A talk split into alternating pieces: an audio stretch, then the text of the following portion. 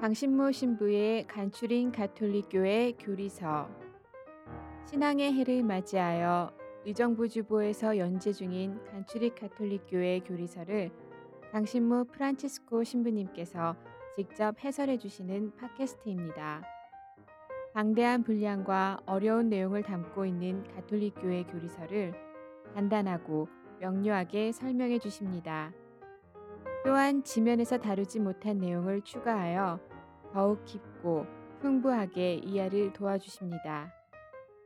이 팟캐스트는 안드로이드 어플 팟빵과 애플 팟캐스트에서 들으실 수 있습니다.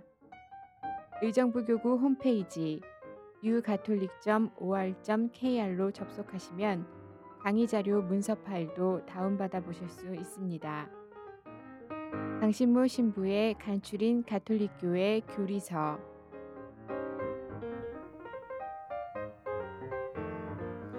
예, 여러분 안녕하세요. 강신모 프란치스코 신부입니다. 오늘은 그 성경에 대해서 좀 말씀을 드리려고 합니다. 어, 지난 3주간에 걸쳐서 하느님의 계시에 대해서 공부를 우리가 하고 있는데요. 어, 우리가 믿는 하느님께서는 당신을 계시하시기 위해서 쉬운 말로 얘기하면 당신을 알려주시기 위해서 우리들에게 말씀을 건네신다 하는 것을 이야기를 했는데요. 그런데 그 우리는 이제 그렇게 하느님을 알려면 어떻게 해야 되겠어요? 하느님께서 우리에게 건네시는 말씀을 들어야 하는 것이죠. 그런데 이제 그 말씀이 어디 담겨 있느냐? 그것은 무엇보다도 성경에 담겨 있는 것입니다. 물론 우리가 이제 성경뿐만 아니라 성전에 대해서도 공부를 했는데 성전에도 하느님의 말씀이 담겨 있어요. 그렇지만 1차적으로는 가장 근본적으로는 성경에 하느님의 말씀이 담겨 있다. 이렇게 생각을 하시면 어, 간단하게 우리가 그 이해할 수가 있는 것이죠. 그러니까 이제 결론은 우리가 신앙생활을 한다는 것은 하느님을 알아가는 그것이라고 볼 수 있는데 어, 그러려면 하느님의 말씀을 들어야 되고 또 결국 그러려면은 성경을 열심히 읽고 묵상하는 것이 신앙생활의 가장 기본이 되어야 되는 것이 아닌가 어, 뭐 아닌가가 아니라 그렇죠. 어, 그래서 가톨릭 교리서 103항에는 어, 이렇게 이야기를 하고 있습니다.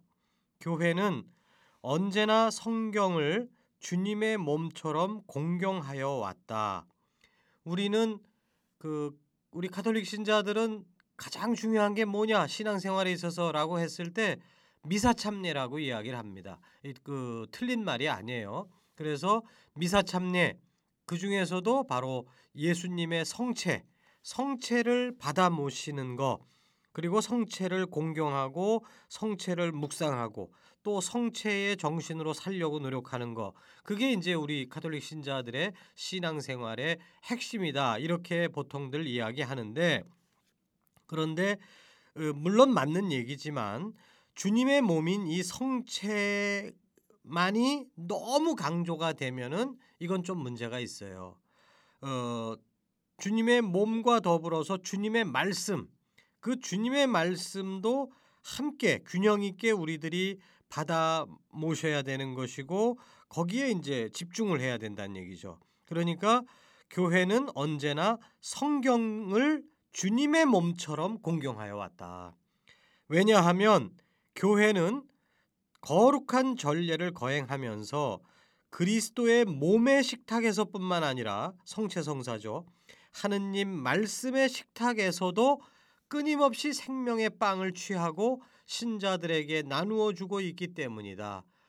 우리 미사의 가장 중요한 두 가지 부분을 말씀의 전례와 성찬의 전례라고 이야기를 합니다. 이 두 개가 어, 마치 우리 사람의 양 다리처럼 그 딱 버티고 있을 때 이제 우리가 딱 균형 있게 서 있는 거잖아요. 그것처럼 우리의 신앙생활도 말씀의 전례, 하느님 말씀을 중심으로 하는 한쪽 다리, 또 하나는 하느님의 몸, 그리스도의 몸을 중심으로 하는 성체 성사, 이게 또 한쪽 다리죠. 이 두 개가 균형 있게 튼튼하게 버티고 서 있어야만 우리가 신앙생활을 제대로 할 수 있다 하는 이야기를 하는 것입니다. 아무튼 그 우리 가톨릭 신자들에게 있어서는 이 성체에 관한 강조는 어, 그다지 할 필요가 없어요. 너무 강조가 잘 되어 있으니까 현재까지. 그런데 이제 상대적으로 말씀의 전례 부분 이 부분이 약간은 어, 취약하지 않는가라는 생각에서 우리가 이 성경에 대해서 보다 더 관심을 집중할 필요가 있다. 그리고 정말 하느님을 알으려면 말씀을 들어야 되는 것이고 말씀을 들으려면 그렇게 그 성체라고 하는 어떤 그 상징성이 강한 그런 그거보다는 어, 그, 그 성체의 그 의미를 이 인간의 언어로 어, 이렇게 풀어놓은 그 하느님의 말씀 그 말씀을 우리가 귀담아 듣는 것이 보다 더 중요할 수가 있다는 것이죠. 이처럼 신앙생활에 있어서 성경이 가지고 있는 그 중요성은 뭐 아무리 강조해도 지나치지 않는다고 봅니다. 그런데 문제는 성경을 읽는다는 것 그리고 성경을 읽고 이해하고 느끼고 하는 이것이 중요한데 그러나 어렵다는 것이 문제입니다. 이게 쉬운 게 아니에요. 성경은 왜 어렵냐 하면 그러니까 보통 많은 신자들이 성경이 중요하다. 성경을 읽어야 되겠다라고 했다가 보통 쉽게들 포기합니다. 작심삼일이에요. 제가 가정 방문을 다녀보면 그, 그 집에 성경책이 어디 있는가 제가 유심히 봅니다. 물어보기도 하고. 그러면 이제 성경책을 꺼내줘요. 그러면 보면은 대체적으로 성경이 맨 앞부분만 까매요. 어, 왜 그러겠어요? 어, 아빠도 아, 성경 읽어야지. 그래갖고 창세기부터 읽다가 어, 포기하고 엄마도 또 창세기까지 읽다가 포기하고 아들도 딸도 그러니까 식구들이 다 창세기만 읽고 끝났어요. 그러니까 거기만 다 까매. 그리고 나머지는 안 읽었어요. 이, 이렇게 왜 우리가 성경을 읽다가 쉽게 애들 이렇게 포기하느냐? 아, 우리가 인내심이 부족해서 그런 것도 물론 이유가 되겠지만 우리가 성경을 너무 만만하게 보고 덤벼서 그래요. 이게를 쉬운 책이라고 생각을 하고 읽는데 읽으면 읽을수록 헷갈리거든요. 그리고 따분해요. 어떤 경우에는 많은 부분에서 따분하죠. 그러니까 어려운 거예요. 근데 처음부터 성경은 어려운 책이다. 그러니까 읽다가 모르는 게 나오고 헷갈리는 게 나오고 또 지루한 부분이 나오고 그래도 내 잘못이 아니에요. 성경이 원래 어려운 책이구나. 그러니까 어떻게 해야 돼요? 내가 인내심을 가지고 꾸준히 좀 읽어야 되겠다. 이게 한 번 쓱 훑어보고서 할 수 있는 그런 소설책이 아주 그냥 손에 땀을 쥐는 그런 소설책이 아니구나. 이거는 어려운 책이다 생각하면 어, 성경 읽기가 조금 편해집니다. 아무튼 성경은 어려운 책이에요. 왜 어렵냐? 일단 성경은 우리하고 전혀 상황이 다른 곳에서 쓰여진 책이기 때문에 어렵습니다. 2000년 전에 100년 전에 쓰여진 책을 봐도 우리가 이게 뭔 소리 하는 건가 이래 요. 근데 2000년 전에 쓰여진 책이에요. 그리고 지구의 정반대편에서 쓰여진 책입니다. 우리는 현대 지금 산업 사회도 지나서 이제 뭐 IT 사회로 넘어가고 이러고 있는데 이 당시에 유목 사회예요. 농경 문화만 해도 우리 할아버지 세대들은 농경 문화였기 때문에 조금 이제 이해가 될 수 있는데 유목 생활이라는 건 우리 한국 민족은 해본 적이 없기 때문에 어, 유목 생활은 전혀 감이 안 잡히는 겁니다. 유목민들 속에서 쓰여진 책이에요. 그러니까 상황이 전혀 다른 것이죠. 이런 그 정반대의 그 2000년 전에 쓰여진 책을 우리가 술술술 읽을 수 있으리라고 기대하는 것 자체가 그게 엉터리 같은 생각인 것입니다. 또 성경이 어려운 이유는 두가 두 번째 이유는 성경의 내용 자체가 어려워요. 자, 우리 요즘 서점에 가 보면 뭐그 어? 이 시간 잘 쓰는 법, 뭐 메모 잘하는 법, 뭐 자녀 잘 키우는 법, 인터넷 사용법, 뭐 스마트폰 사용법 이런 책들이 널려 있습니다. 그런 책들은 읽으면 돼요. 그것도 좀 어려울 때가 많지만 아, 뭐 스마트 스마트폰 사용법 같은 경우에 한 손에는 책을 들고 한 손엔 스마트폰을 들고서 그러면서 이렇게 보면은 되는 거거든요. 또 정 안 되면 옆에 사람한테 물어보기도 하고 그러면서 읽으면 되는 건데 문제는 성경은 뭘 가르치려고 쓰여진 책이냐? 눈에 보이지 않는 거를 가르치려고 쓰여진 거예요. 그러니까 하느님에 대해서 그리고 인간의 가장 본성이 어떤 것인가? 인간의 영혼에 대해서 그리고 우리 인생의 궁극적인 목표에 대해서 이런 것들이 눈에 보입니까? 안 보입니까? 안 보이는 겁니다. 눈에 보이는 무슨 뭐 어? 잡곡밥 잘 짓는 방법 뭐 이런 책도 어 그런 거는 눈에 보이니까 해보면 되는 건데 하느님에 대해서 인간의 영혼에 대해서 이런 것들 눈에 보이지 않는 것을 설명하려고 쓰여진 책이니 이게 어찌 보면은 우리한테 안 와닿는 거예요. 보이지가 않으니까. 그러니까 주제 자체가 이게 우리 주변에 있는 다른 책들하고는 이게 전혀 상황이 이게 차원이 다른 책이라는 것이죠. 그러기 때문에 어, 성경을 성경이 중요하고 성경을 열심히 읽어야 되고 하는 건 맞지만 어, 도움이 필요합니다. 혼자서 자 결심했어 오늘부터 성경 열심히 읽을 거야 요것만 가지고는 조금 부족해요. 학교에서 초등학교에서 어린이들에게 독서 지도 이런 프로그램들이 있습니다. 그러니까 동화책을 읽고 나서도 아이한테 뭘 읽었는지 그게 무슨 내용인지 이런 걸 서로 얘기하게끔 하고 또 살짝 살짝 이렇게 지도를 해주는 것이죠. 이렇게 잘 그래서 주제를 뽑아내는 법을 배우고 뭐 이런 식으로 독서 지도라는 걸 하는 건데 하물며 하느님에 관해서 이야기하는 성경책을 내가 오늘 결심했다라고 하는 그거 하나 가지고 그냥 술술술 읽을 수 있다 이렇게 생각하면은 안 된다는 것이죠. 그래서 이제 다음 시간에 이제 성경을 읽는 법에 대해 더 구체적으로 얘기를 하겠지만 어, 성경을 읽는 좋은 방법 중에 하나가 함께 읽는 겁니다. 그리고 이제 그 함께 중에 그 지도자가 한 사람 껴 있으면 아주 금상첨화죠. 그래서 이제 도움을 좀 받는 거예요. 그러다가 이제 나중에 내가 이제 또 지도자가 돼서 어, 초보자 신자들을 또 성경 읽기를 이제 지도할 수가 있는 거고 이런 과정으로 우리가 성경을 읽어야 된다는 것이죠. 어렵기 때문에. 그래서 이 성경을 읽을 때 이 학습 지도, 그러니까 성경 읽기 지도가 필요한데 예, 맨투맨으로 과외 선생님이 붙어갖고 지도해주면 제일 좋겠지만 여건이 안 될 때가 많아요. 그렇기 때문에 혼자 읽는 경우들이 많은데 혼자 읽을 때라도 가이드가 있어야 돼요. 그 가이드가 바로 이제 기본 원칙. 성경을 읽을 때는 항상 이러한 기본 원칙을 염두에 두면서 읽으십시오. 그런 그 지침이 있다면은 이제 조금 도움을 받을 수가 있겠죠. 그래서 이제 제가 오늘 남은 시간하고 내 다음 시간에 이제 말씀드리고 싶은 것은 여러분들이 성경을 독학할 때 혼자 읽으실 때 요런 기본 원칙에 유념하시면서 읽으시면은 조금은 도움을 받을 수 있습니다. 하는 것을 말씀을 드리고 싶은 거예요. 가장 큰 기본 원칙은 뭐냐?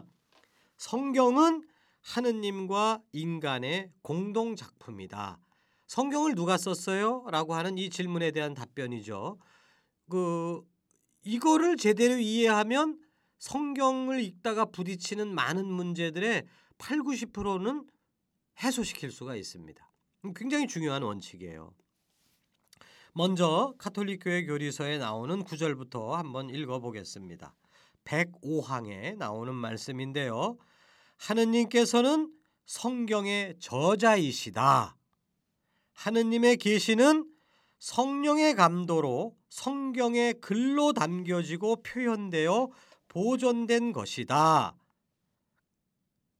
이 책들이 성령의 감도로 기록된 것이고 하느님께서 저자이시며 또 그렇게 교회에 전달되었기 때문이다. 한마디로 말하면 첫 문장에 담겨 있어요. 하느님께서는 성경의 저자이시다. 이 선언은 우리 신자들에게는 너무나 당연한 것처럼 보이지만 조금만 더 생각해 보면 의문점이 생깁니다. 성경은 우리가 가지고 있는 이, 성, 이 두꺼운 성경은 한 권의 책이 아니라 73권의 책들로 구성된 모음집이에요. 그리고 이 73권의 이 하나하나의 책들은 그 저자가 다릅니다. 어, 물론 이 73권 중에 저자를 확실히 알 수 있는 책도 있고 어, 어느 정도 추정해 볼 수 있는 책도 있고 전혀 누가 썼는지 모르는 책도 있습니다. 어, 그러나 아무튼 저자가 있어요. 마르코 복음서는 마르코가 썼습니다. 루카 복음서는 루카가 썼어요. 그렇다면 성경의 지, 진짜 저자가 뭘까? 어, 누굴까요? 그러니까 앞서서 지금 얘기했어요. 그 교리서 105항에 성경의 저자는 하느님이시다. 이렇게 딱 선언이 됐는데 한 권 한 권 그 낙권을 보면 마르코가 쓰고 루카가 쓰고 사람이 썼단 말이에요. 그러면 도대체 이게 어떻게 우리가 이거를 정리해야 돼요? 성경의 저자는 하느님이시냐 아니면 루카나 마르코와 같은 특정한 사람이냐? 결론부터 말씀드리자면은 공동 작업이라 얘기죠. 하느님과 인간의 공동 작업이다. 근데 이두두 쪽이 정말 서로를 침해하지 않으면서 완벽하게 조화를 이루면서 쓰여진 공동 작업이다라고 하는 게 결론인데 이제 요거를 조금 더 설명을 해 보겠습니다. 성경을 쓰신 분이 오로지 하느님이실 뿐이다 라고만 생각을 하면 문제가 생겨요. 또 반대로 성경은 사람이 쓴 거다. 하느님 아니다. 사람이 쓴 거다. 이렇게 또 한쪽만 강조해도 문제가 생깁니다. 이제 그 문제를 보겠어요. 성경의 저자는 하느님이시다라는 것만을 강조해서 성경 하나하나의 그각 권을 쓴 인간 저자들 마르코나 루카 이런 인간 저자들을 이 공헌을 하긴 했는데 어떤 식으로 공헌했냐면 하느님께서 말씀을 하시고 마르코나 루카는 속기사 바다만 적는 거예요. 제가 아주 어렸을 때 성당에서 이제 그 영화를 보여줬는데 그 찰톤 헤스톤 나오는 10개 그예요. 근데 이제 모세가 이제 10개를 받는 장면이 이제 영화로 이제 그려지는데 어 이렇게 모세가 있고 이제 찰턴 헤스톤이 있고 그다음에 이제 하늘 위에 구름이 쫙 껴 있는데 구름에서 번개가 빠바박 치는 거예요. 그러면서 그 모세 앞에 있는 그 절벽에 번개가 글자를 써. 1 하면서 파바박 글자가 쓰여져요. 어? 하나이신 천주를 흠숭하라 그러면서 글자가 막 쓰여지는 거예요. 영어로 쓰여지겠죠. 이런 식으로 이제 그 성경을 쓰는 과정을 이런 식으로 이해를 하는 겁니다. 성경의 저자가 하느님이시다. 사람은 뭐다? 속기사다. 하느님이 말씀하시고 이 사람들은 바다만 적는 거예요. 그래서 이제 하느님께서 모세야 이제부터 내가 얘기할 테니까 받아 적어. 어, 태초에 한 처음에 하느님께서 하늘과 땅을 만드셨다. 점 찍고 그다음에 한 칸 띄고 이런 식으로 하느님이 불러 주시다는 거죠. 그러면서 야 모세 거, 거 지금 너 한칸 띄어 그거 잘못했어. 이제 이런 식으로 교정까지 보시면서 하느님이 불러 주시고 인간은 바다만 적는 겁니다. 이렇게 그런 식으로 이제 이 성경이 쓰여지는 거를 그런 식으로 우리가 그 이미지를 구성을 구상을 해 보면 거기에 등장하는 모세나 마르코나 루카는 저자라고 부를 수 있을까요? 없을까요? 그건 저자가 아니에요. 요즘은 마르코나 루카 대신에 컴퓨터를 쓰시겠지 하느님께서 만약에 쓰신다면 더 정확할 거예요. 그러니까 저자는 하느님만이고 사람은 속기사다.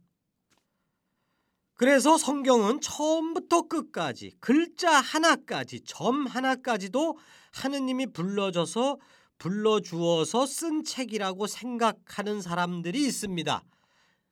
우리 카톨릭의 성경 이해는 이게 아니에요. 이런 식의 성경 이해를 축자 영감설이라고 불러요. 이 축이라는 게 점이라는 뜻입니다. 자는 이제 알파벳 A B C D 글자죠. 그러니까 하느님이 A B C D뿐만 아니라 점까지도 불러 주셔서 성경이 쓰여진 것이다. 이거를 축자 영감서라고 부르는데 카톨릭 교회의 성경 이해는 이러한 축자 영감서를 받아들이지가 않습니다. 하느님은 인간을 로봇으로 창조하지 않으셨어요. 이제 에, 앞으로 몇 강의 후에 이제 인간에 대해서 우리가 교리 공부를 할 건데 인간에 있어서 가장 중요한 거는 자유예요, 자유. 그리고 인간을 하느님께서는 로봇으로 창조하신 게 아니라 대화 상대자로 창조하신 겁니다. 그래서 하느님께서는 성경 안에 당신의 말씀을 담아 주실 때에도 대화 상대자인 인간들의 자율성을 충분히 존중해 주셨던 것입니다. 그래서 카톨릭 교회는 성경을 하느님과 인간의 공동 작품으로 이해하는 거예요. 예, 성경 저자들은 자신이 처한 위치에서 하느님의 영감을 받아서 성경 그 각각의 권을 그 기록하게 됩니다. 그렇기 때문에 그 각 권의 내용들은 그것을 쓴 성경 저자가 살았던 시대와 상황에 의해서 영향을 받을 수밖에 없어요. 또한 성경 저자들마다 개인적인 성격이 다르죠. 그래서 성경 저자들은 자신들의 하느님 체험을 다양한 표현으로 우리에게 전해줍니다. 예를 들자면 유배 이전에 활동했던 아모스 예언자는 이 아모스서를 기록을 하는데요. 그 아모스서의 이 그 기본 내용을 보면은 좀 무서워요. 막 화를 냅니다. 아모스 예언자는 니들 정치가들, 니들 사제들, 니들 부자들 완전히 너희들 엉망으로 살고 있고 하느님 저버리고 살고 있고 가난한 사람들 등쳐먹고 있고 막 화를 야단을 칩니다. 사람들한테. 그러면서 니들 계속 그러면 니들 다 죽어. 하느님의 심판을 받아서 니들 다 죽게 된다라고 어, 심하게 얘기하면 협박까지 하는 것이죠. 근데 반면에 그 예레미야 예언자가 쓴 예레미야서를 읽으면 어, 물론 이제 어떤 일정 부분 그 이 화내고 야단치고 하는 부분이 있지만 용서에 대한 강조가 많아요. 어? 희망을 내 희망을 가져라. 하느님께서 너희들을 용서하실 것이다. 뭐 이런 얘기들이 많이 나옵니다. 그러니까 아모스 예언서하고 예레미 예언서만 딱 1대1로 대조해서 보면은 전혀 다른 책으로 보입니다. 근데 이렇게 될 수밖에 없어요. 왜냐하면 아모스 예언자가 살던 시대에는 사람들이 너무 오만했어요. 그러니까 경제 성장 우리 요즘 얘기로 하자면은 아주 그냥 경기가 아주 좋을 때예요. 그냥 돈이 잘 벌리고 뭐 실업 문제도 별로 없고 그냥 막 그러니까 사람들이 흥청망청 하는 거죠. 그리고는 그냥 돈 쓰고 그냥 향락에 빠지고 막 정신없이 이러고 사는 거예요. 걱정이 없어 솔직히. 그러니까 아모스 예언자는 거, 걱정이 되는 겁니다. 쟤네들 저러다가 큰일 나는데. 그러니까 야단을 칠 수밖에 없는 거죠. 근데 반대로 예레미야 예언자 시대에는 IMF 시대나 마찬가지예요. 완전히 쫄딱 망했어. 그렇게 아모스 예언자 시대에 그렇게 흥청망청 살다가 완전히 망해버렸어요. 그냥 실업자가 득식을 거리고 막 그것 때문에 막 가정이 파탄나고 자살하고 막 막 이래요. 이런 상황에서 니들 제대로 못 살았기 때문에 이렇게 살고 있는 거야. 쌤통이다. 이러면 이건 말이 안 되죠. 사람들은 지금 자기 잘못이긴 하지만 지금 좌절 속에 있습니다. 그때 예레미야 예언자는 야단치지 않습니다. 어, 힘을 일으켜 주려고 그래요. 니들이 잘못해서 이렇게 망한 건 사실이지만 그러나 절망하지 마라. 하느님께서 다시 너희들에게 길을 열어 주실 것이다 하면서 희망을 선포하고 이러는 겁니다. 그러니까 이게 이 시대가 다르기 때문에 메시지의 톤이 달라지는 겁니다. 아모스 예언자나 예레미야 예언자나 다 하느님의 계시, 하느님의 영감을 받아서 자신의 글을 쓰는 거지만 그분들이 처한 시대 상황에 따라서 어떤 경우에는 정말 서리빨 같은 야단치는 메시지로 표현이 나가는 것이고 어떤 경우에는 정말 부드먹혀 안, 보듬어 안아주는 그런 위로의 메시지로 전달이 된다는 얘기죠. 이처럼 성경이 인간에 의해 쓰여져서 다른 내용과 다른 시각을 갖고 있다는 거 이건 엄연한 사실입니다. 성경을 한 권 한 권 쪼개서 보면은 문체도 다르고 메시지도 다르고 톤도 다르고 다 달라요. 그러나 그러나 이제 우리가 한꺼풀 더 깊이 들어가서 봤을 때 아모스의 그 무시무시한 징벌 선포의 메시지건 예레미야의 그 따뜻한 용서의 설교건 간에 그 배후에 공통적으로 흐르는 것은 바로 하느님이시다. 세부적인 내용과 관점은 다르지만 모든 성경 저자들은 근본적인 메시지에 있어서는 일치합니다. 왜? 같은 하느님으로부터 영감을 받아서 저술했기 때문에 그래요. 그렇기 때문에 성경은 다양성 속에도 일관성을 유지하고 있다. 이렇게 이해하면 좋겠습니다. 심판의 하느님을 선포하는 것이나 용서의 하느님을 선포하는 것이나 표면적으로 볼 때는 모순된 것으로 보일 수 있지만 그 내면을 깊이 들여다보면 같은 내용입니다. 인간을 사랑하시는 하느님의 양쪽 면을 보여주는 것이기 때문이죠. 사랑하기에 용서하시고 또 사랑하기에 질책, 질책하시기도 하는 겁니다. 그렇기 때문에 똑같은 태양빛이 이 프리즘을 통, 통과하면 여러 각도로 꺾이듯이 하느님의 마음이 그 아모스나 예레미야나 마르코나 루카나 이러한 다양한 저자 다양한 역사 상황을 통과하면서 각 저자들을 통해서 다양한 모습으로 표현되는 것입니다. 그러므로 이제 정리를 해보면 성경을 읽을 때 우리가 혼자서 읽을 때 이제 부딪히는 제일 빈번한 문제가 뭐냐 하면 바로 이, 이 모순된 내용들이 나올 때 신자들은 당황해요. 앞에서는 사랑이다라고 얘기해놓고 옆 조금 더 진행하다 보면 막 조금만 잘못해도 심판하시는 하느님의 모습이 나오고 또 이제 이런 식으로 이제 된다는 것이죠. 그 이런 것을 어 왜 이렇지? 왜 이랬다 저랬다 하지 성경이? 이래서 이제 사람들이 혼란을 일으키는 건데 이런 다양성이 성경 안에 분명히 존재한다. 왜?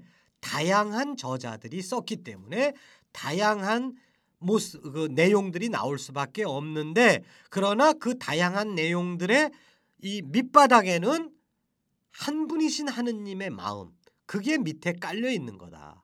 그러니까 막 화를 내시는 장면을 볼 때도 더 밑바닥을 보려고 해야 되는 거예요. 하느님의 진짜 마음이 뭘까? 지금 표현은 굉장히 나가 죽어라 하는 식으로 표현을 하셨어요. 그러나 그 그 이 표현의 그 배우의 하느님의 마음은 도대체 진짜 마음은 도대체 뭘까? 이거를 이제 자꾸만 찾아봐야 된다는 것이죠. 요거는 이제 다음 시간에 성경의 문자적 의미와 이제 그 이 영성적 의미 이 두 개를 이제 비교하면서 조금 더 깊이 있게 설명이 될 수 있을 것 같은데 아무튼 성경은 다양한 저자들이 썼기 때문에 이랬다 저랬다 하는 다양한 내용이 나올 수가 있다. 또 경우에 따라서는 틀린 내용도 나와요. 역사적으로 안 맞는 그 틀린 내용도 나옵니다. 그런데 그거는 가능한 거예요. 왜? 인간이 쓴 거니까. 틀린 내용도 간혹가다 나올 수 있는 겁니다. 근데 이러한 다양한 내용 그리고 간혹가다 틀린 내용이 나오는 것임에도 불구하고 그 밑바닥에는 하느님이 하느님의 영감이 그 밑바닥에 굳건히 딱 자리 잡고 있는 겁니다. 그리고 이 하느님의 영감이 창세기서부터 시작해서 요한 묵시록까지를 관통하고 있기 때문에 그 기본선에 있어서는 절대로 틀릴 수가 없어요. 오류가 없어요. 왜? 저자가 누구예요? 하느님이시니까. 그러니까 인간 저자들의 영향력이 발휘된 부분에서는 오류도 약간은 있을 수가 있는 겁니다. 그리고 이제 이- 이 사람 얘기한 게 다르고 저 사람 얘기한 게 다르고 그럴 수 있지만 동일한 하느님이 쓰신 음, 그 관통하는 이 전체 메시지에 있어서는 이거는 일관된 것이고 오류도 절대로 없는 것이고 그렇기 때문에 성경이 우리 믿음에 그 흔들리지 않는 굳건한 보루가 되는 것입니다. 예, 들어주셔서 감사드립니다. 다음 시간에 이제 성경의 문자적 의미와 영성적 의미에 대해서 보충적으로 더 좀 설명을 드리겠어요.